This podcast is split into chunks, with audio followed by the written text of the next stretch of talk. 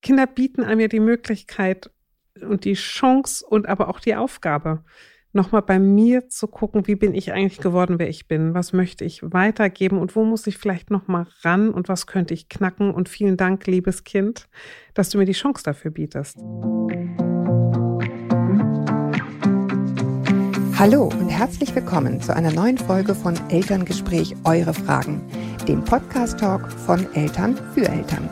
Mein Name ist Julia Schmidt-Jorzig. Ich habe selbst 3 Kinder und jeden Tag neue Fragen. Heute an Elke Schicke und heute geht es wieder um eure Fragen. Willkommen.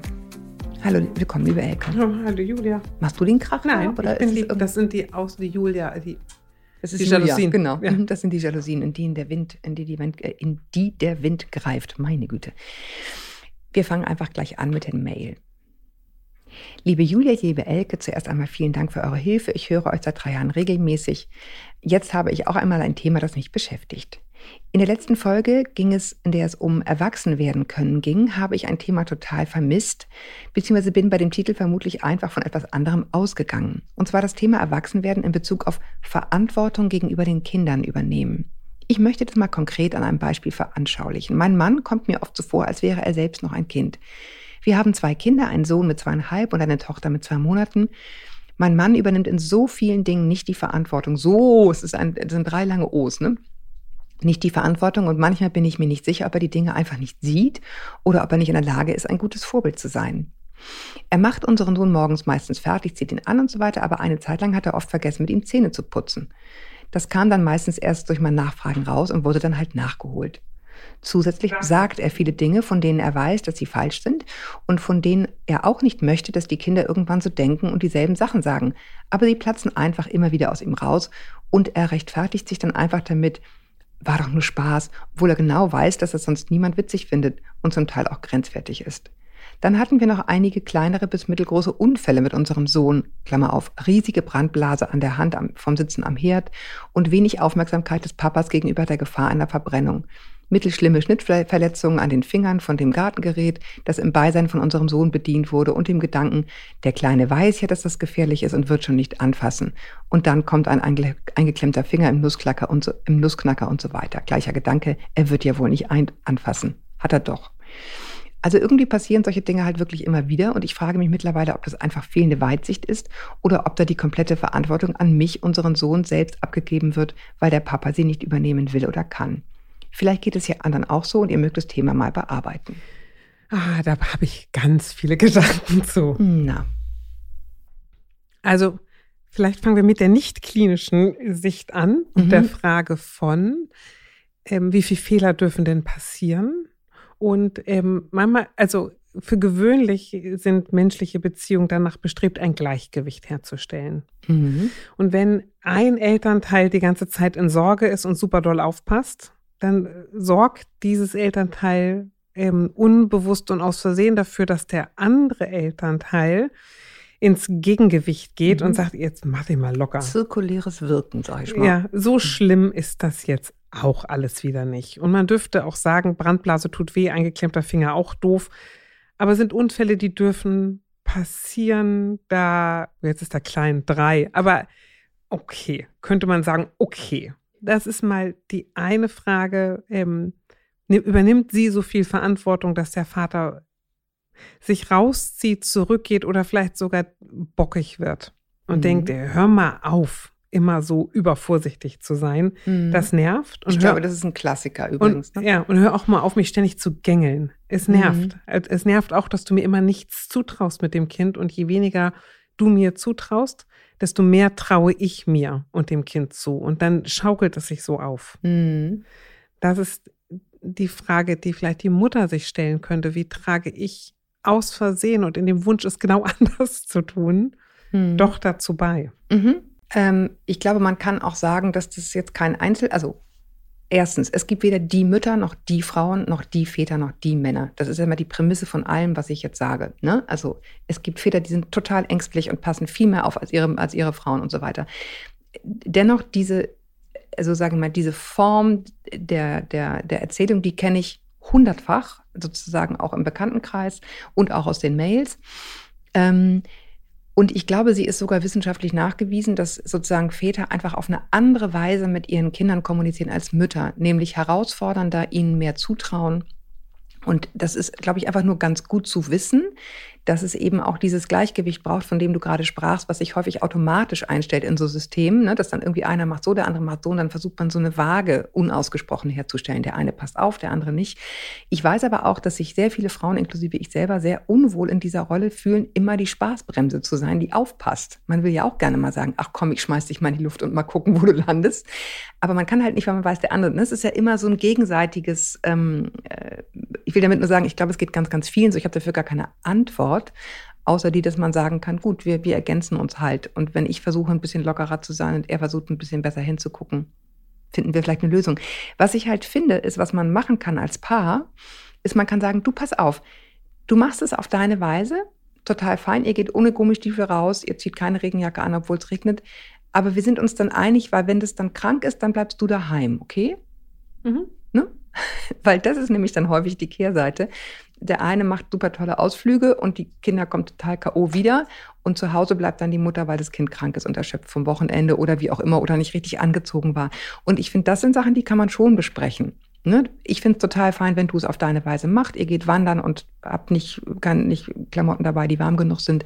Aber wenn dabei rauskommt, dass das Kind dann krank ist, dann musst du halt auch da bleiben, weil ich habe Montag einen total wichtigen Termin. Genau. Finde ich auch gut. Und trotzdem, ich würde mich fragen, infantilisiert die Mutter den Vater, indem sie... Ja, sie sagt ja, infantilisiert er sich selber, Fragezeichen. Ja, kann aber auch sein, dass sie es tut. Mhm. Dürfte man mal drüber nachdenken und auch mal fragen, hat er das Gefühl, sie greift zu viel in seine Freiheit ein? Und was könnte gut sein an der Art, wie er es macht, ne? Genau. Ich finde die Idee, dass ein Dreijähriger ein Gartengerät überschauen kann, absurd. Ne? Mhm. Dass ein Dreijähriger trotzdem Bekanntschaft mit dem Gartengerät machen kann, das auch mal doof ist. Also wenn da jetzt keine Körperteile abfallen und so. Ich will das jetzt auch nicht bagatellisieren. Ne? Genau, aber auch die Brandblase ist natürlich nicht ohne beim Dreijährigen. Ne? Genau, also ich will das überhaupt nicht kleinreden. Mhm. Aber ein paar Unfälle und Auers dürfen in der Bekanntschaft mit dem Leben durchaus passieren. Naja, und ich meine, es ist ja auch ehrlich gesagt so, jeder, der Kinder hat, erst recht Ältere, weiß, dass darüber reden den Kindern total am Arsch vorbeigeht. Im Gegenteil, ja? Macht das erst so richtig. Mach das nicht. Nimm keine Drogen, weil dann fühlst du dich ganz, ganz schlecht. Ich meine, gut, darüber sollte man definitiv reden. Aber ja. Ich will nur sagen, also mit dem Erzählen von Erfahrungen hat die Welt noch nie funktioniert. Leider nicht. Man muss sie leider machen. Man muss sich leider hin und wieder mal verbrennen. Ich will jetzt aber mal auf den anderen Gedanken kommen. Mhm. Und ich möchte dem Vater damit gar nicht zu nahe treten. Und es ist jetzt auch ein Gedanke so in die Luft hinein. Also liebe Mutter, nimm es nicht als eine Diagnose meinerseits. Aber man könnte überlegen, hat der Vater eigentlich ein funktionierendes Vaterbild, an dem er sich orientieren kann? Oder kann das auch sein, dass er sich auf die Ebene des Kindes begibt? Also weil er einen Verlust seiner Partnerrolle hat oder nicht so genau weiß, wie geht es und vielleicht auch so ein bisschen, nicht so richtig in das schützende, aufpassende, elterliche hinein kann oder will. Insofern finde ich die Frage, kann er nicht, durchaus interessant. Und vielleicht eine Frage, ich weiß nicht, ob eine Partnerebene dafür die richtige ist oder ob er für sich vielleicht doch nochmal mit jemandem anderes bespricht. Was lehne ich am Vatersein noch ab? Was will ich nicht? Was stört mich, dass ich so gegen angehen muss? Und so draufhauen muss mit unangemessenen Äußerungen, wo sie sagt, das ist voll doof, was er sagt. Also man könnte auch vermuten, ob er einen Widerstand hat. Und frage mich dann, wie ist seine Biografie, wie ist er aufgewachsen, wie ist sein Verhältnis zu seinem Vater? Mhm. Kann er was Gutes kopieren oder will er etwas vermeiden? Mhm. Und das würde mich schon interessieren. Was hält ihn auf und was hält ihn ab? Ja, da ist ganz interessant dieses Konstrukt, was ja in vielerlei Hinsicht verwendet wird, der vielen inneren Teile, die man hat. Ne? Ein Teil, der sagt, ja, eigentlich möchte ich das und ich wollte ja auch Vater werden. Einer, der sagt, ich bin aber der Jungspund, der immer noch sozusagen so studentisch unterwegs ist und der irgendwie immer die Handbremse zieht bei dieser ganzen Vernunftskacke. Ja, will ich eigentlich nicht. Eigentlich wäre ich gern noch jung und würde in der Bude wohnen, hätte keinen Bock, irgendwie Tupperware-Dosen auf links zu drehen oder so. Und das steht, diese beiden inneren Anteile, die können dann so miteinander kämpfen, ne? Und sich ja, da sind vielleicht auch noch viel mehr. Also, ne? Also auch was bedeutet, ne? Was willst du von mir als Partnerin? Will ich mich dem unterordnen? Mhm. Will ich jetzt einer von den Vätern sein, die so sind? Ich finde ganz oft, man hat Glück, wenn man Eltern hat, die eine gute Kopiervorlage sind. Aber viele von uns werden groß und können ihre eigenen Eltern nicht so gut als Kopiervorlage benutzen. Mhm. Und haben oder dann, als etwas, wovon man sich so absetzen möchte. Ne? Genau, und haben dann nur etwas, was sie nicht sein wollen. Und etwas nicht sein zu wollen, führt häufig zu komischem Verhalten. Weil es Hauptsache nicht das ist. Mhm. Aber ich keinen Gegenentwurf habe zu, was möchte ich denn dann sein? Wie will ich es denn tun? Und ich sage ja immer, Kinder sind eine billige Langzeittherapie. Ne? Also, aber es ist, also Kinder bieten einem ja die Möglichkeit und die Chance und aber auch die Aufgabe, nochmal bei mir zu gucken, wie bin ich eigentlich geworden, wer ich bin? Was möchte ich weitergeben und wo muss ich vielleicht nochmal ran und was könnte ich knacken? Und vielen Dank, liebes Kind, dass du mir die Chance dafür bietest. Ja, und ich finde auch, ohne jetzt zum Therapeuten zu gehen oder ihn zum Therapeuten zu schicken, kann man sich das ja auch fragen, in so einer doppelten Frage, wo dann auch vielleicht die Tiefenschärfe ein bisschen klarer wird. Was möchtest du als Vater sein und was auf gar keinen Fall? Und mal gucken, was dann kommt. Ne, weil da kann es sich dann äußern, wenn man sagt, also ich möchte ein Vater sein, mit dem man rausgehen kann, mit dem man Pferde stehen kann. Ich möchte auf gar keinen Fall so ein Spießer sein, der jeden Samstag Rasen mäht. Dann weiß ich, aha, da ist irgendwas, was anklingt, wo er nicht hin möchte. Und darüber kann man ins Gespräch kommen. Ne? Ja, und es hört sich ja so an, wenn er im Nachhinein sagt, das war voll doof. Was hat mich da geritten? Und wenn sowas passiert, dann ist es häufig etwas Altes, Kleines, Unversorgtes, was praktisch wie so ein Rumpelstilzchen aus uns herausbricht. Ne? Ja. Und ich frage mich aber, also das kann ich nicht so richtig rauslesen, wie ist die Erde zwischen den beiden so angesenkt, dass sie vielleicht nicht die richtige Gesprächspartnerin mehr dafür ist, weil er sich so an die Wand gestellt fühlt oder von ihr überflügelt und bewertet fühlt. Das kann ja auch sein, dass sie das total gut besprechen können, dann bitte mach. Und man muss nicht immer direkt zu einer Therapie eiern, aber man dürfte... Ja, aber man darf, ehrlich gesagt, man darf. Ne? Ja, aber man darf auch, es gibt Erziehungsberatungsstellen, die sind kostenlos, da kriegt man einen Termin, da darf man sowas reflektieren. Für mich hört es sich nicht nach einem Erziehungsmethodikproblem an, für mich hört es sich nach einer Haltungsfrage an. Mhm.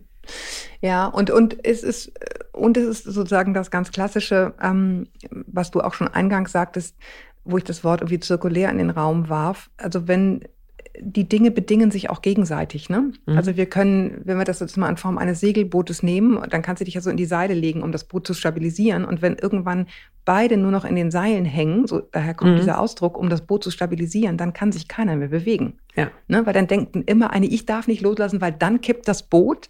Ja, und dann hängen beide in den Seilen und können im Grunde gar nichts mehr machen. Also da wieder so eine Beweglichkeit reinzubringen, und das geht nur mit Vertrauen und das bedingt sich dann gegenseitig. Ne? Wenn der andere sagt, ich traue dir das jetzt zu, ich übergebe dir allerdings auch dann die Verantwortung. Ne? Wenn der sich jetzt schneidet, musst du in die Klinik fahren, nicht Mami macht es dann, sondern du fährst dann hin. Aber ich glaube, nur mit diesem Vertrauensvorschuss kommt da auch wieder Bewegung rein in dieses Muster. Ja? Und trotzdem ich unterstelle mal, und es tut mir leid, wenn ich es falsch unterstelle, ich bitte im Vorhinein um Verzeihung, dass er sich von ihr auch so ausgeschimpft fühlt, dass sie auf eine Kinderebene geht. Und das ist für die Partnerschaft dann wiederum doof. Also Frage ist, können wir beide nochmal übers Wünschen sprechen und kann ich auch nochmal zu dir sagen, damit ich die Mutter sein kann, die ich gerne sein möchte, brauche ich von dir eine Vaterrolle, die mich blühen lässt. Und ich würde dir gerne die Mutter an deiner Seite sein, die dich zu dem Vater werden lässt, der du gerne sein müsst.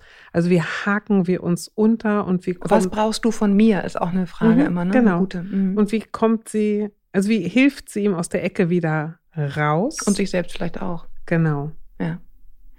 Ja, also ich glaube... Bei ganz vielen Dingen, die wir hier besprechen, deswegen bin ich jetzt gerade nochmal so auf so eine theoretische Ebene gegangen, sind es so Muster, die sich dann irgendwie einspielen und man kriegt es nur raus, wenn man wieder Bewegung reinkriegt, indem einer sich bewegt. Das ist wie so ein Beamtenmikado, ne? Also man muss sich dann bewegen und dann kommt wieder Bewegung in die Sache. Man muss das verflüssigen, dieses Verkrustete, ne? Und das wäre jetzt so ein bisschen auch meine Idee hier, wieder so ein einen Vertrauensvorschuss reinbringen, ein Gespräch darüber, was brauchst du von mir? Und ich finde super gut deinen Ansatz, ne? Was ist eigentlich die Vaterrolle, die du sein willst und was nicht? Also diese Unterscheidung, diese doppelte Unterscheidung, die finde ich immer sehr hilfreich, um so eine gewisse Tiefe da reinzukriegen in so eine Antwort. Ne? Ja, und ich finde auch nochmal ganz oft hilfreich, den Blick wegzunehmen vom Kind. Ja. Und sagen, es geht gar nicht so sehr um, was braucht unser Sohn oder nicht. Ja, ja. Es geht darum, wer bist du und wer bin ich und wie wollen wir das hier gemeinsam wuppen. Genau, und was drückst du aus durch dieses Verhalten und was drücke ich aus durch mein Verhalten, genau. Ne, was du gerade sagtest mit diesem Herabschauen, als wär's ein Kind. Mhm. Und dann, also weniger zu sagen, aber unser Sohn, sondern wir zu sagen, aber du und ich, wir wollen Partner sein. Und damit ich mich auf dich verlassen kann, brauche ich von dir eine Auseinandersetzung mit dem, was ist da los. Mhm. Ja. Das ist immer schön, wenn solche Gespräche gehen. Liebe Eltern, die gehen nicht immer. Ne? Ja. Und man darf sich dann... Und schon gar nicht in der Situation. Nee, und man darf sich dann auch Hilfe und Unterstützung in solchen Gesprächen holen und sagen, das ist ein heikles Thema und wir sind vielleicht nicht so gut da drin, dieses Thema allein zu besprechen, weil es zu Verletzungen führt. Und ich finde, ne, weil Kinder eine Langzeittherapie sind, ist man auch so schnell in ganz tiefen, verletzbaren Themen über sich selbst drin, da darf man vorsichtig miteinander sein. Mhm. Und es ist ein Klassiker, ne? Ich meine, gibt es ja auch bei älteren Kindern, wer erlaubt wie viel von was. Und man darf auch eins nicht vergessen, also gerade wenn die Kinder ein bisschen älter sind, der wird es schon machen, ist natürlich jetzt bei 3, muss man echt ein bisschen gucken, bei 1,5 erst recht, ne? Ach, der wird es schon schaffen, die drei Stufen auf einmal zu nehmen, natürlich nicht. Aber dieses Grundgefühl, was ein Partner, der mehr Grundvertrauen hat, so kann man es nämlich auch nennen, in die Erziehung mit reinbringt, ist schon ein tolles Gefühl für die Kids. Mhm. Du wirst es schon machen. Und wenn du dir ein Bein brichst, dann hast du halt ein gebrochenes Bein. Letztendlich ist das ein großes Ja zum Leben, ne? Ja. Was Kinder dadurch mitbekommen. Ob dieser Partner nun weiblich ist oder also männlich ist oder eine weibliche Partnerin, ganz egal, wer dann diese Rolle einnimmt. Aber es ist für die Kinder eine Rolle von ich vertraue dir erstmal. Und das ist natürlich, muss man altersgerecht irgendwie machen. Da kann man ja reinwachsen. Aber es ist auch eine große Vertrauensvorschuss, den man den Kindern da gibt. Ich kann den Frust, aber will ich mal sagen, auch verstehen, weil mein Mann ja so ein schreckliches Süßigkeitenmonster ist. Ja. Und der immer süße Sachen mitbringt und immer der Held war. Ich kann das total verstehen. Oh Mann, und Papi, der hat so viel Süßigkeiten unterm Bett und das ist so toll. Und er hat wieder Eis mitgebracht, er ist der Beste. Habe ich auch mal so gemeckert, habe gesagt, ich möchte auch mal Süßigkeiten mitbringen. Ich möchte nicht immer die Paprikaschoten-Troller sein. Genau. Total. Was total. Aber dann dazu führt, dass wenn ich denn da mal was Süßes mitbringe, mein Mann sagt, ja, du hast auch Süßigkeiten mitgebracht. Nee. Ja, aber ich sage dir, das kriegt natürlich nochmal eine ganz andere, das hast du ja auch durch, nochmal eine ganz andere Schärfe, wenn du ein getrenntes Elternpaar bist und im Wechselmodell lebst oder die Kinder am Wochenende da sind, ne? Und dann sozusagen der Papa, das höre ich ganz häufig sozusagen, die dreckige Wäsche wieder mit nach Hause bringt, statt sie zu waschen und das ganze Wochenende mit den Kindern Tabula Rasa gemacht hat, eine Monsterparty und die dann Sonntagabend völlig K.O. irgendwie ankommen und die Mütter dürfen es sozusagen auslöffeln. Da ist es, also das höre ich sehr, sehr häufig. Also insofern ist es schon eine sehr grundsätzliche Frage, aber sogar in so einer Situation, wo man dann nicht mehr gemeinsam in einem Haushalt lebt, darf man sich über diese Konsequenzen unterhalten und was brauche ich eigentlich, damit für dich gut ist und für mich. Wenn das noch geht. Ja. Manchmal, auch das höre ich, geht es fast besser, wenn man nicht mehr in einem Haus lebt, wenn es vorher schon sehr schwierig war und man wenigstens diese täglichen Situationen nicht mehr hat, sondern sich wirklich dann vielleicht auch mit einer Hilfe von außen, finde ich immer gut, bin ich immer total dafür, überlegt, wie kann es denn jetzt gehen? Ja. Dass es irgendwie einigermaßen gleich verteilt ist. Ich hatte neulich eine Online-Beratung, das war sehr lustig. Mit einem Paar, da wohnte sie in Dresden und er in Düsseldorf. Wow. Ja, dachte ich auch, das ist ein Hurra auf Online-Beratung, ne? Aber ja. In dem Fall, ja. Ja, genau. Aber das ging genau auch um die Frage von, was machst du, was ich mache und was bedeutet das für unser Kind und können wir mehr beide die lustigen Zeiten verbringen und bin ich bereit, dir das zu lassen? Und auch zu verstehen, also ist jetzt ein ganz anderes Thema, aber bin ich auch bereit zu verstehen, dass wenn die Kinder nur jedes zweite Wochenende bei dir sind, dass du natürlich einen anderen Bedarf nach Halligalli und schöner Zeit hast. Und da kann ich dir das auch lassen. Und darf ich auch die Ästhetik und das Wunderschöne im alltäglichen Geschmuh wahrnehmen und sagen, ja, nervt zwar, aber ist auch etwas, was Beziehung bildet, wenn wir über den Mathehausaufgaben brüten. Ja, so ist es. Und welche kleinen Freiheiten kann ich mir gönnen, wenn ich aber aufpassen will, dass das Kind sich nicht schneidet, und dazu zählt eine Fertigpizza zum Beispiel. Ne? Also zu sagen, dann lasse ich auch mal bei der Paprika locker und gönne mir meine eigenen kleinen Freiheiten, nämlich mal nicht zu fragen, hast du heute schon dies und hast du heute schon das, und ich mache es einfach mal nicht. Ja. So. Langer Schwung. Langer Schwung. Ich danke dir, Elke. Ich danke euch, dass ihr dran geblieben seid. Ich danke euch sowieso weiterhin und für eure Fragen an podcast@eltern.de, die wir hier weiterhin sehr, sehr gerne beantworten. Und bis wir uns wieder hören, haltet den Kopf über Wasser. Und Ahoi aus Hamburg. Tschüss.